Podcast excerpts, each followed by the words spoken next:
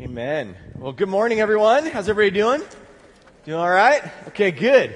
Well, we are, uh, I'm excited that we're getting into this whole new series called Better Together, this series through the book of Ephesians. And as we look into this place called Ephesus, this city, and what did God have for these folks, and what does God have for us as we look into it, but really in how we can be better together, and even as you see this symbol of community and gathering at a table and just being one together, that we want to be a community that is growing in that way.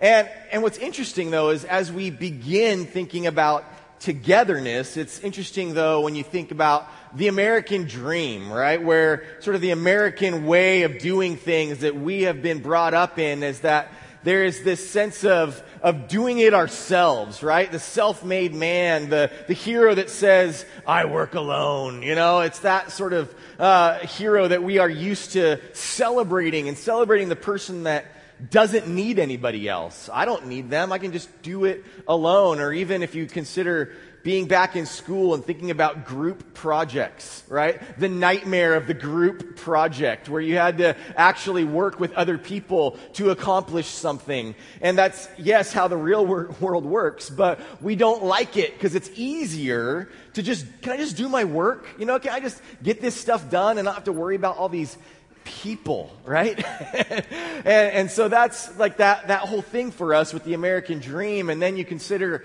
then how that has influenced the American church with churches that are really wanting to be successful as a brand and pastors wanting to be successful as a brand and be celebrities and to be all about that individual. And it's not a problem if a pastor has gained some acclaim from things that they've done. That's that's like not what I'm talking about here. But what we're talking about is that sense of it's all about that individual, that individual person, or even that individual church, where we would just think that then we, we should be somehow competing against other churches or something as our church. Because that's just how we're wired in some ways, that sort of competitive, individualistic thing. And then that affects our actual, the way that we follow Jesus and the way we live out this Christian life is that we'd rather just do it by ourselves. That this whole thing of being in community or doing something together, being better together, is kind of like, ah, it seems like a lot of a hassle. Can't I just do this alone? Can I even maybe just stay at home and watch the podcast and then I don't have to worry about all the the people, right? And, uh, and so that's this whole thing where we approach better together from that sort of experience and background for many of us. And we are then looking at obviously the book of Ephesians. And so what today will be is a bit of kicking off this series and this this whole notion of what does it mean to be better together, but also getting into what's going on in this place called Ephesus. What's this place like and what is uh, what's the cultural backdrop and all of that to kind of give us a setup. So for that, we're just going to look at the first couple verses today. But then in the following weeks, we're going chunk by chunk and really digging into uh, these, these verses as we go through this book. Uh, so the first couple verses, though, just say, Paul, an apostle of Christ Jesus, by the will of God, to the saints who are at Ephesus and who are faithful in Christ Jesus. Grace to you and peace from God our Father and the Lord Jesus Christ. All right, so it's just kicking us off where we're, we're, we're thinking of almost like Paul's letters like an email with a to, from, and a subject line, right? And that's what he tends to give us at the beginning. This one's a little less specific about the subject line at the beginning because this book of Ephesians is a lot of like a, a sort of like a 101 class. Like we have Discover Calvary. Well, maybe they had their Discover Ephesus class and they would read this letter to them, you know, and they would get a sense of, okay, what does that mean? The unity of the church or this amazing cosmic notion of reconciliation between man and God and, and all of these supernatural things that take place with that. And so they would really help show them that through even reading this letter to folks. But we want to dig into a little bit here of the two. Like, who is this for? These people in Ephesus and in the wider region of Asia Minor. So, what's the significance of this letter for these folks, to the saints who are at Ephesus, these believers, these people who are following Jesus in this new thing called the way. And, and what, you know, what does this look like for them? What does this mean? And so Paul's speaking to them. And he, he wrote this. This is probably written somewhere around 62 ish there in AD. And uh, again, this, this pastoral letter trying to help them learn more of what does this look like when you're bringing all these different people together these people who are Jewish and are now followers of Jesus, these people who are Gentiles, Greeks that are now following Jesus, and all the stuff that they're bringing into it, and how can they now work together and be together in, you know, in a productive sort of way. And if you remember, as we were doing First John all summer, we kept talking about how he's really writing to this one specific problem, right? It was all about these people that denied the physical nature, the flesh of Christ. Well, it's not, this is not so much like that. This is more of a general sort of letter to them. He's not just dealing with one specific problem and like driving it home over and over and over and over. Although we do see this huge theme of the unity of the church. And so that's why we're talking about being better together. So let's look at a little bit of a history lesson, okay? But getting into, I, I think this stuff's actually fascinating. And, and this is why, okay? That you can then help, uh, it'll help you understand where's the rest of this letter going. Like, what are they doing with it when you have a greater sense of that backdrop? And so this place, Ephesus, is, it's really this big metropolis. It's the, it's the big city of the area. It's the, the place that has, it has 250,000 people around the time that this was written. And uh, here on the screen, you can see where we're talking about. Okay, so you've got Asia Minor is on the right, and that just the province of Asia is there. We're near Ephesus, and that's where you can see it's this coastal town had a big, very important harbor. Uh, which interestingly enough, uh, there's this river that would flow, like it's called the Cayster River, and it would bring this silting and sediment in. And now, if you go to Ephesus, ancient Ephesus, is actually four miles away from the coastline, even though this was a harbor, a very important harbor back then, 2,000 years ago. So over that time, it has built up over four miles of just land, and uh, it's pretty wild. Uh, so there's that. It's like the first city in Asia Minor where they did gladiator games and, and all those sorts of things around 70 BC. Uh, there's a lot of uh, or here's just like some glimpses into some of the ruins. This is called the Celsus Library. It's this amazing, you can kind of see just with the size and scope of something like that, the, the wealth and the, um, kind of just how built up this city is. And you can see just kind of the beauty of this ancient street where you can see all of this, but only 5% of this city is currently excavated. So have, there's just so much more. It's pretty incredible. Um, now, we also have some important biblical folks who have been around Ephesus. Timothy was the pastor of Ephesus, and Paul wrote some instructions to him. Paul himself was in Ephesus for three years, one of the longest places uh, of his, you know, or the longest place that he spent. Uh, Luke would have obviously been there too then if he's writing about it. Uh, Priscilla and Aquila are these incredible people that got to disciple some of these heroes of the faith, but they were the ones that discipled Paul and another guy, Apollos, who preached here in Ephesus. John, the guy that wrote 1st, 2nd, 3rd John, Revelation, Gospel of John, all of that, the disciple. He was the pastor in Ephesus. And then, you know, Jesus gives this charge to John to take care of his mother Mary. And so then many people believe that Mary was also in Ephesus because John had traveled up there. But that's kind of tradition and conjecture. But so this is a it's a kind of a big deal place even in the Bible. Like a lot of people were focusing on this place because it was such a hub and the gospel's being sent forth from Jerusalem and then up to there and then it's going out all over the place. And uh, also some other things, and we'll just touch on this because we've really talked about this, but how that emperor worship was a big deal in Ephesus. They were kind of more into emperor worship in Asia Minor than they even were in Italy and Rome. And so that was a big deal for them, these primary temples for Domitian, Titus, Vespasian, these other, um, these other Roman emperors. They would worship them there as gods, not just obey them as leaders. Okay? Now, it was also a very wealthy city, full of luxury, full of comforts. Even they, they, they believe there's potentially hundreds of brothels because the way that they viewed sexuality was very different, maybe even than, even than our culture would today. Very open, very different. Um, and slavery was also a big part of that uh, industry as well as others, and that 25% of the population were slaves.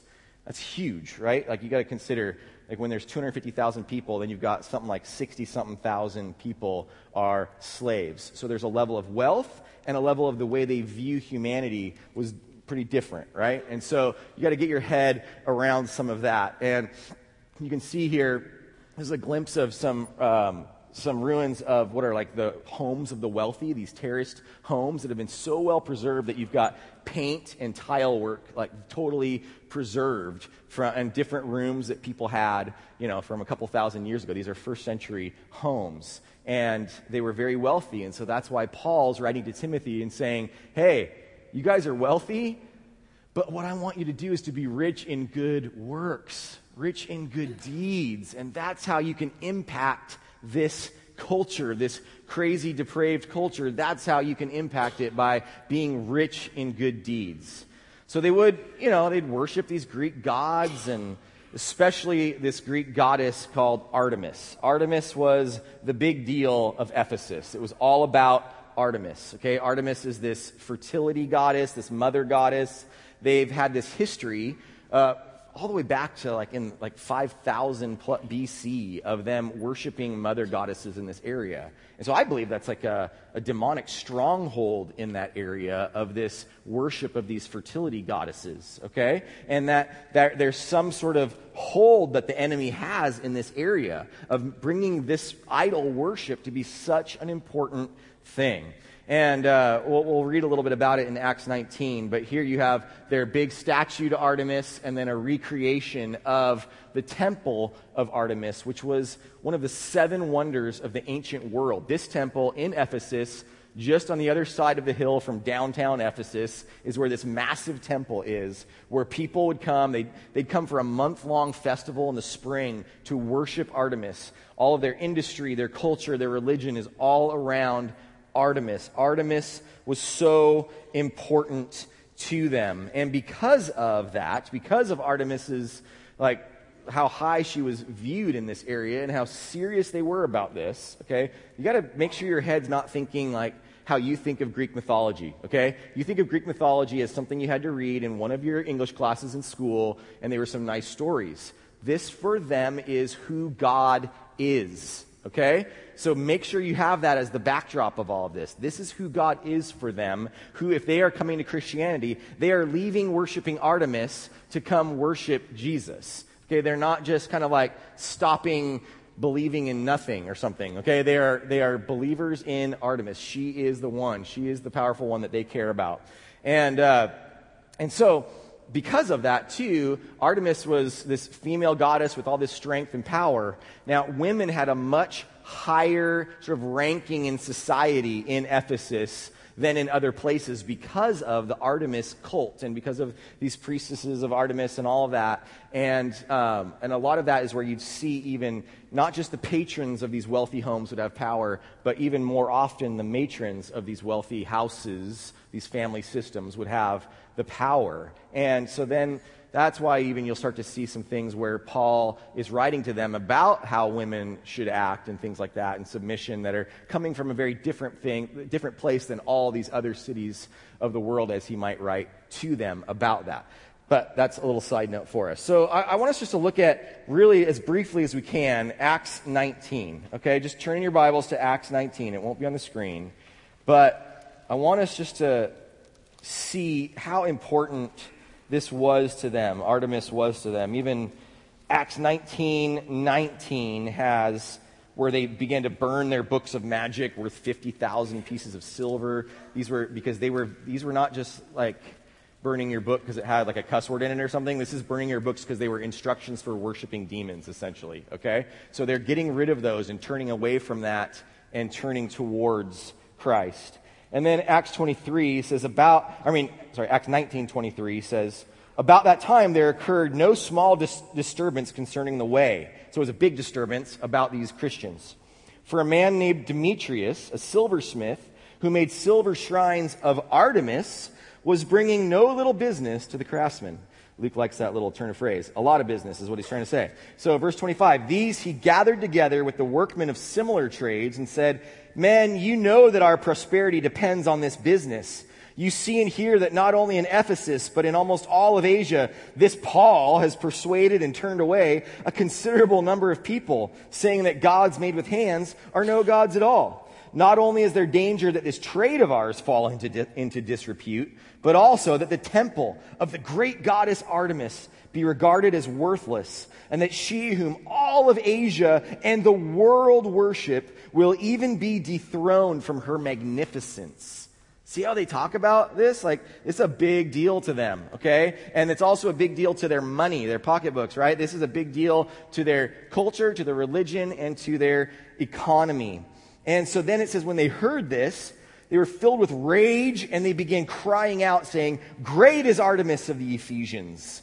And so they even refer to her as Artemis of the Ephesians. The city was filled with the confusion, and they rushed with one accord into the theater. So there's starting to get to be more people are getting riled up about all of this. And you see a picture of the theater in Ephesus that holds 25,000 people, okay? And so they're gathering in this place and they're getting worked up and they're getting angry. And then later on, uh, verse 34 it says, But when they recognized this guy Alexander was a Jew, a single outcry arose from them all as they shouted for about two hours.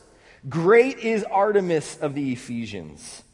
Two hours are just shouting it. Great is Artemis of the Ephesians. You know, they're just, this is, this is everything to them. And then the clerk comes and is like, hey, men of Ephesus, chill out, basically. Okay? After all, who does not know that the city of the Ephesians is guardian of the temple of the great Artemis and of the image which fell down from heaven?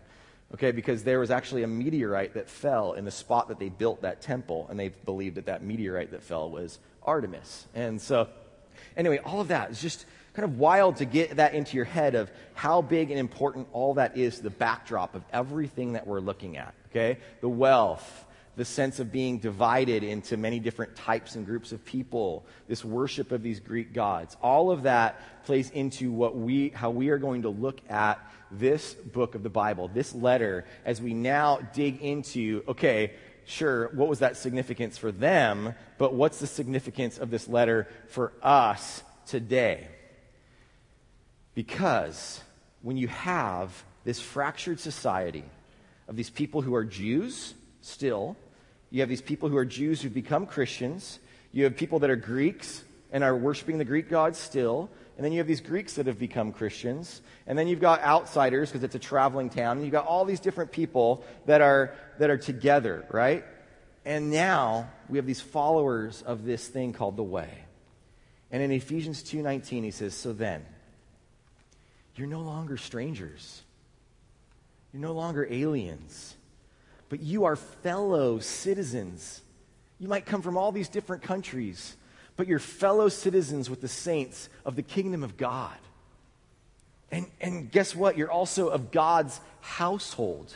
You're part of this family. We are now part of a family together. We come from all these crazy places. We might have completely different backgrounds. And for us, right, even in this room, we're coming into this room from a variety of different ages.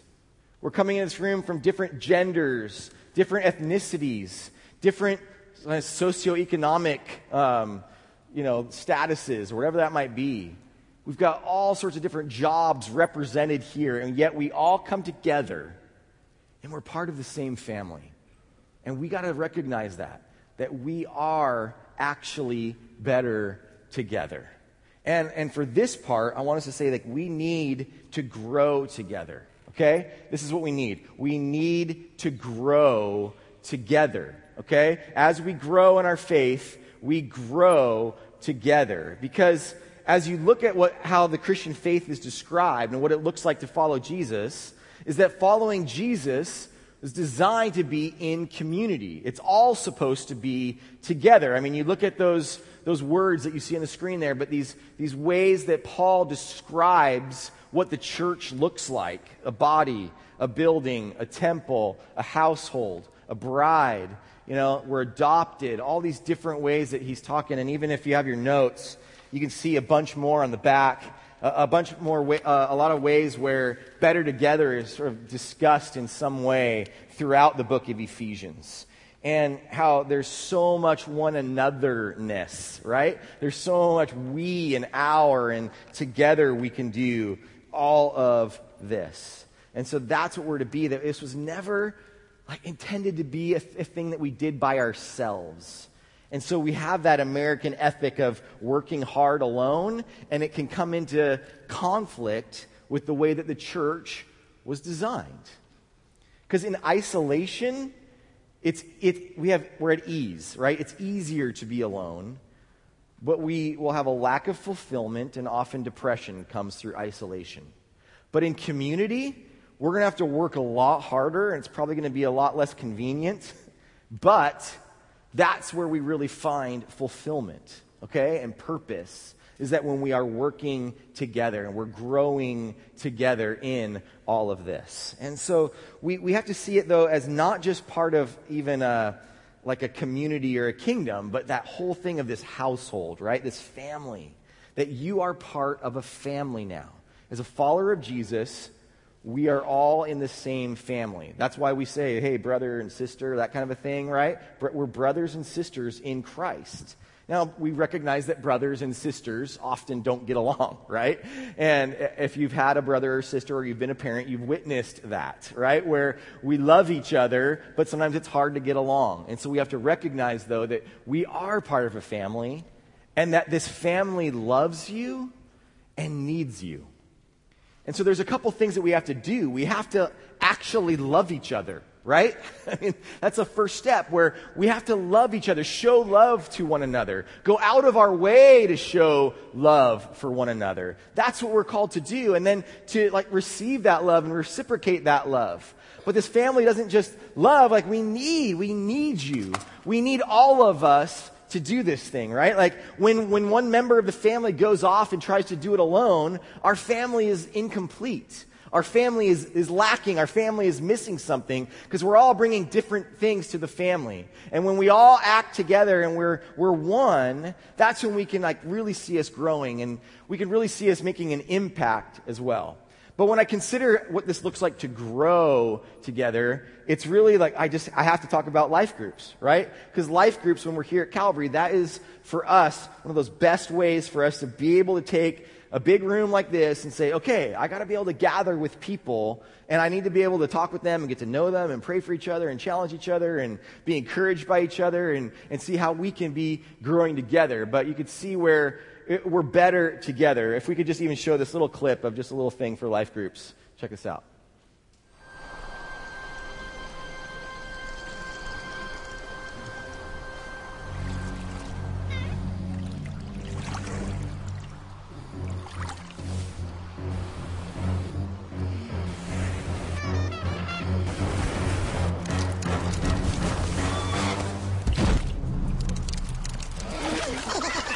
Smarter to travel in groups.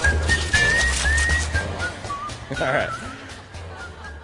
So that's just fun, but you can see, I mean, at, at some level it's true, right? Like we are, we're better together in, in this way, that we need to be growing together. And, and uh, I think that this Christian life is better in groups. And so that's what, that's what we want to be, that's what we want to do. And we are truly better together. I love this passage also in the book of Ephesians, Ephesians 4 11 to 12. It says, He gave some as apostles, some as prophets, some as evangelists, and some as pastors and teachers for the equipping of the saints for the work of service, to the building up of the body of Christ.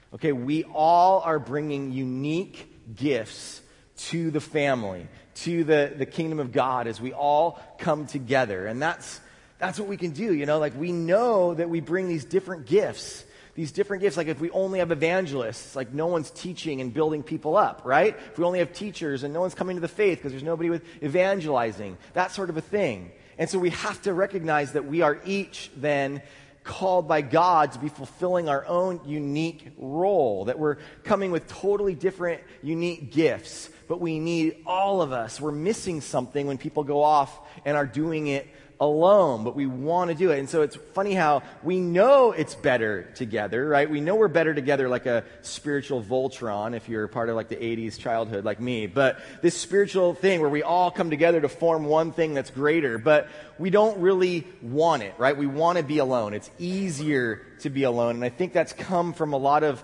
the, there's like the good sense of this theology of a personal relationship with Christ that maybe goes as far back as Luther, right? Like where you know, where that was good. We need, it. we need to know that we can have a personal relationship with Christ, but it's become this thing where it's an individualistic religion where we are only, we think, oh, it's just you and me, God, only you and me, right? That's all that matters. It doesn't matter about all these other people. I'm just going to focus on you. And we become these sort of hermits or something. But I just wish that the scriptures had the word we and us and our, like in gold highlighted versions, so that it would just stand out to us even more. And you know, I think a, a passage that's actually pretty amazing is um, where you see the Lord's Prayer in Matthew 6.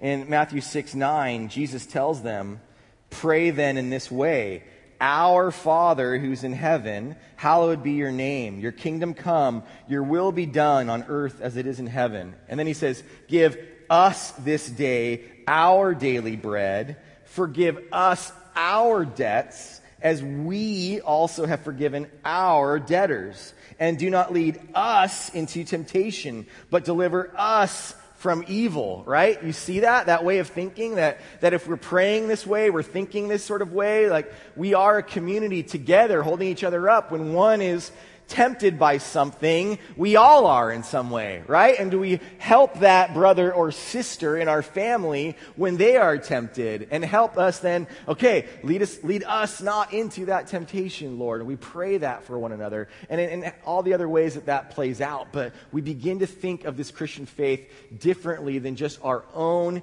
individual, personal relationship with God. Because what happens is we're slaves to convenience right?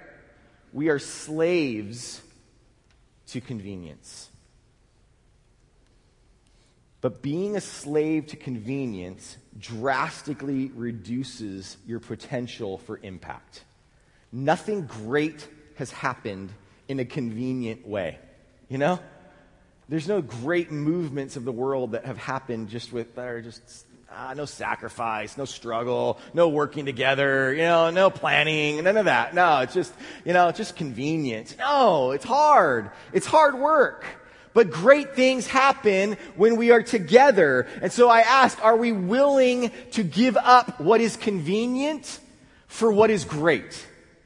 Are we willing to give up just the ease of life alone to see how we together then can make an impact? Because we need to not just grow together, we need to reach together. And that's what we want. We want to be reaching our world for Christ in a way that we do that together. And uh, we just have a, I just have a few ways we want to illustrate this to you. And the first is through something that we did called the plane pull. And I want to let the, the video speak for itself. So check this out. So we heard about this thing called the plane pull. It's a fundraiser for the Special Olympics up at the Long Beach Airport where you go and you have to pull a plane. And we thought, you know, some people get a whole team together to do this, but we've got Pastor Dave, so I mean, yeah. he should be able to do it himself, right? That's what we thought. Well, I looked at this little airplane that was sitting over there. In fact, it's the Highway Patrol airplane. And I thought, this ought to be easy to pull. So I picked up the rope, I pulled as hard as I could, I couldn't get it to budge an inch. Now, the challenge was right behind me was a 757. And we were there to pull that giant airplane, and I thought there's no way we're ever going to get that to budge even a little bit, let alone 12 feet that we wanted to pull it. That's right. So we got a whole team together 25 people. Because there was, like you said, no way we could do it just by ourselves, but 25 of us, we got together, we trained, we prepared, and we went out there and we pulled that plane. Yeah, it was incredible. In fact, uh, we were just one second slower than the fastest group that pulled it, so I was very impressed actually from that. Yes. I thought that was a good job. Now, the exciting thing is that we're beginning a brand new series this uh, fall on Ephesians. And the whole theme is how we are better together. Building together what God's called us to do, we're always stronger when we do it together. One of us couldn't pull the plane, but as a team, we can.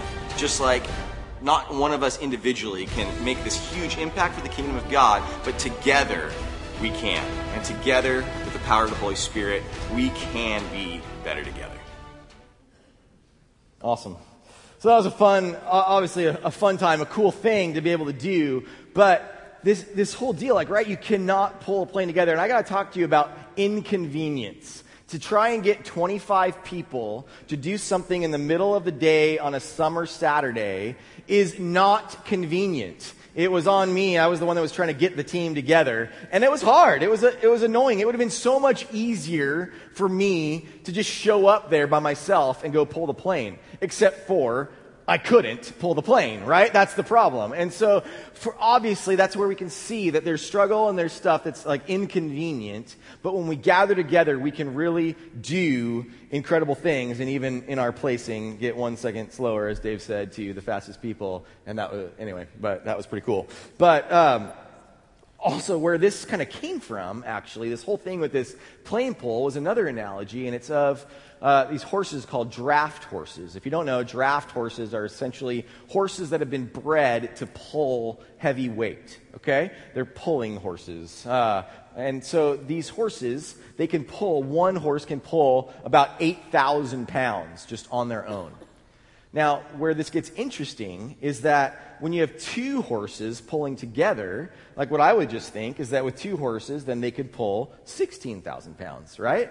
But actually, what happens is, is that two horses pulling together, they can actually pull 24,000 pounds. So two horses pulling together don't just do double, but they actually do, they do three times as much as one horse can do. And it gets even more interesting in that when those two horses are like have worked together some, they have some training together and experience together, they actually don't pull three times, they pull four times. They pull 32,000 pounds of weight. And that's where we can really begin to see is that example like that, that when we work together, when we are together in this as a community, when we're trying to make an impact for Christ, we don't just do double together. It's yet triple or maybe even four times the impact that we can have. But we all have to recognize that we're all bringing something unique. To not think that your impact isn't worthwhile because it is, or to not think that your impact is better than other people's because it isn't. We need all of us, the body of Christ, coming together. And it's actually this kind of interesting, cool analogy, too, of uh, the space shuttle. Uh, Dave was just telling us this last week about how he went. Uh, on his vacation, went and visited the space shuttle at the museum up in LA and the space shuttle Endeavour. And what's cool is like if you see that black part on the bottom and kind of the front and the bottom, it's the, well, the whole shuttle is covered in these little squares. And you can see them better in this picture, right? The whole thing's covered with these little squares. I remember this being a big deal when, when the Space Shuttle Challenger crashed. And they would, like, I remember investigating and talking about all these little squares so much because of, like, how important they are. Because what these little squares do, in my very unscientific way of explaining it, is essentially they keep it from not burning up when it's passing through the atmosphere okay? They protect the plane, and they all have, or the shuttle, and they all have a very specific, important uh, job to do because what's so interesting is you can't, you have to have all of them working, right? They all have to work, so they all have to be together to cover the shuttle. But the other really cool thing about it is that each and every little square is built and designed uniquely for the spot on the shuttle that they are put on. Okay? So every single one is built and designed uniquely to be put in that one spot on the shuttle. And they all have to then come together to make, you know, to do what a space shuttle is successful at doing, of going through the atmosphere and not burning up, right? Well, that's such a cool analogy, I think, for us, because in this whole thing of being better together, we all are created uniquely, and we all have a very specific purpose. And so we need to fulfill that purpose, right, that God has given us uniquely, yet we come together as a whole to be able to do that. And so we are better together, yet living out those unique giftings that God has given to each one of us. Here's the thing I think our church, I think our church is like the people in Ephesians. It's like we're this sleeping giant, that we have been given so much. I mean, these people in Ephesus were rich, they were wealthy, they had, they, you know, there's a variety of people, but they had resources. You know, we have resources. We have giftings like them, all these different giftings coming together. And yet we think that we can't, right? Or we think that we can't do enough or we can't make that impact. But I want to challenge us in this that we can, that we're this sleeping giant that needs to wake up and get out there and serve our community, to serve our, to serve one another, to love one another, to make an impact on the world for Jesus. And that God wants to do great things through us, not through you. God wants to do great things through us, not through you. So stop worrying about the impact you can make as an individual as much and stop thinking that you maybe are so great that the only thing that matters is what you do as an individual. And let's start thinking of ways that we can get together and go make that impact on the world for Jesus Christ. And so we want to be a church that can do that. So we want to give you some ways that you can do that as well, or at least to begin practicing that. And maybe that's your life group getting together and going and doing something together to make an impact. Maybe that's joining in on something uh, we have as a church, something cool coming up in just a couple weeks is this thing called the Love Santa Ana Initiative. It's a serve day for our city.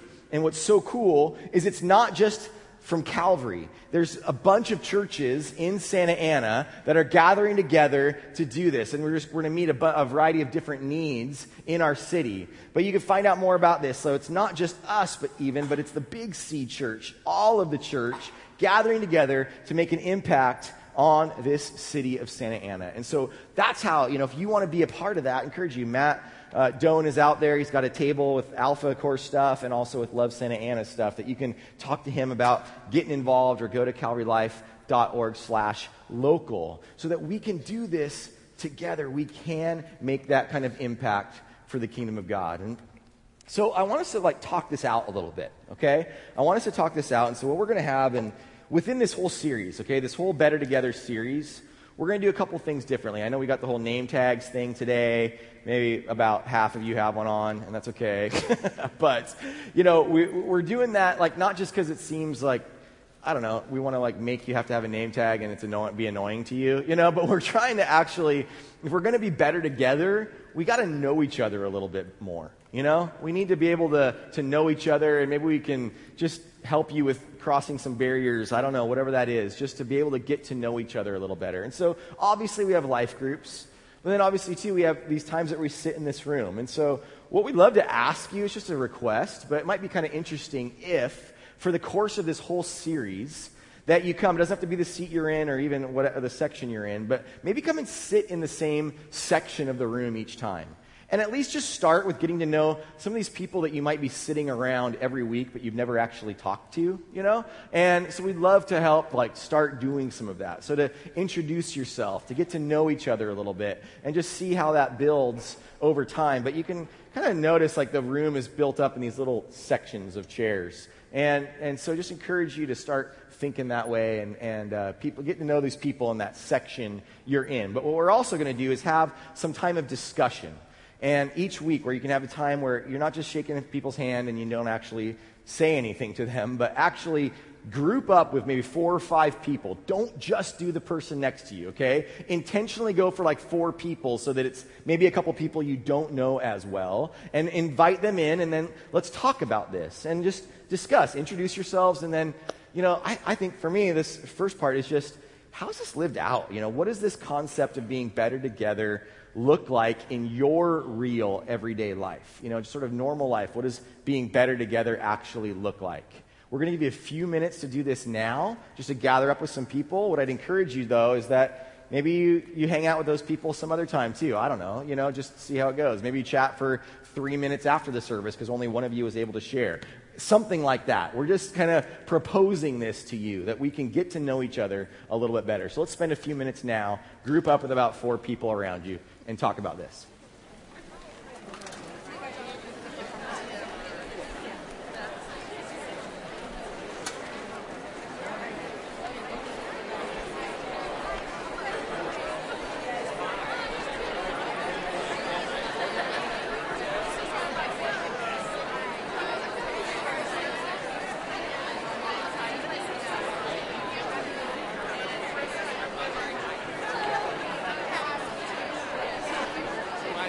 Begin to wrap it up if you can. Begin to wrap it up.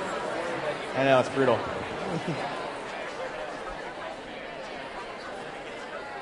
okay, here's what I'd love if we could try and do. Try and, if you want to sit even with those people, you can. If you want to go back to your seat, because that's where your stuff is, that's fine. But continue these conversations at the end of the service. this is good. Okay, so here's what we want to do now. I'm sorry to stop you guys. I apologize. But this is supposed to be a taste. And you're supposed to want to do this more, which it seems like you want to.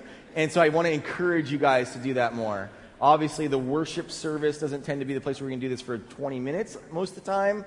But I want you to try and find those times that you can, or even longer. Because again, we see that as connection begins, it's, we, we love it, we crave it, we cherish it, it's good for us. And as we move into now a time of communion and of remembering the, the crucifixion, remembering the sacrifice of Jesus on the cross, I want us to see and remember that we also do this together. That it started off that way, right? This is supposed to be a meal even that we'd be sharing, not just a cracker and a little, you know, a little tiny plastic cup of juice. But there's something bigger going on here that we can even remember over a table what Christ has done, where we would sit for a long meal together and remember that. And we would break bread and we would drink from the cup and we'd remember what Christ has done. But even Luke 22 17, Jesus says, Take this and share it among yourselves, as he's referring to the, uh, to the bread and the cup, actually. And in 1 John 1 3, he says, that you may have fellowship with us and fellowship with the Father and with his Son, Jesus Christ. Okay, that we want to commune with God, we want to have fellowship with God and with one another, and together that's why we, in elevation, we, we have these tables a lot of time, but once a month we make sure that we pass it out so that together we are remembering what Christ has done and that we are together, you know, we are fellowshipping with Him and with, with each other. So that's what we want to do now is we're going to go into a time of, of worship through singing as well as the elements will be passed. I want you just to hold on to them and just wait until I come back up and I'll lead us as we take communion together. Heavenly Father, thank you for your great, great love for us in sending your son Jesus. And for the example of, of the unity, Father, between you and your son that helps us to have that same unity with each other, Lord, that we would strive for that. And we would ask for your spirit to give that to us. I pray, Lord, now that we would remember the sacrifice that you have made, Lord, your death on the cross, the shedding of your blood. In Jesus' name, amen.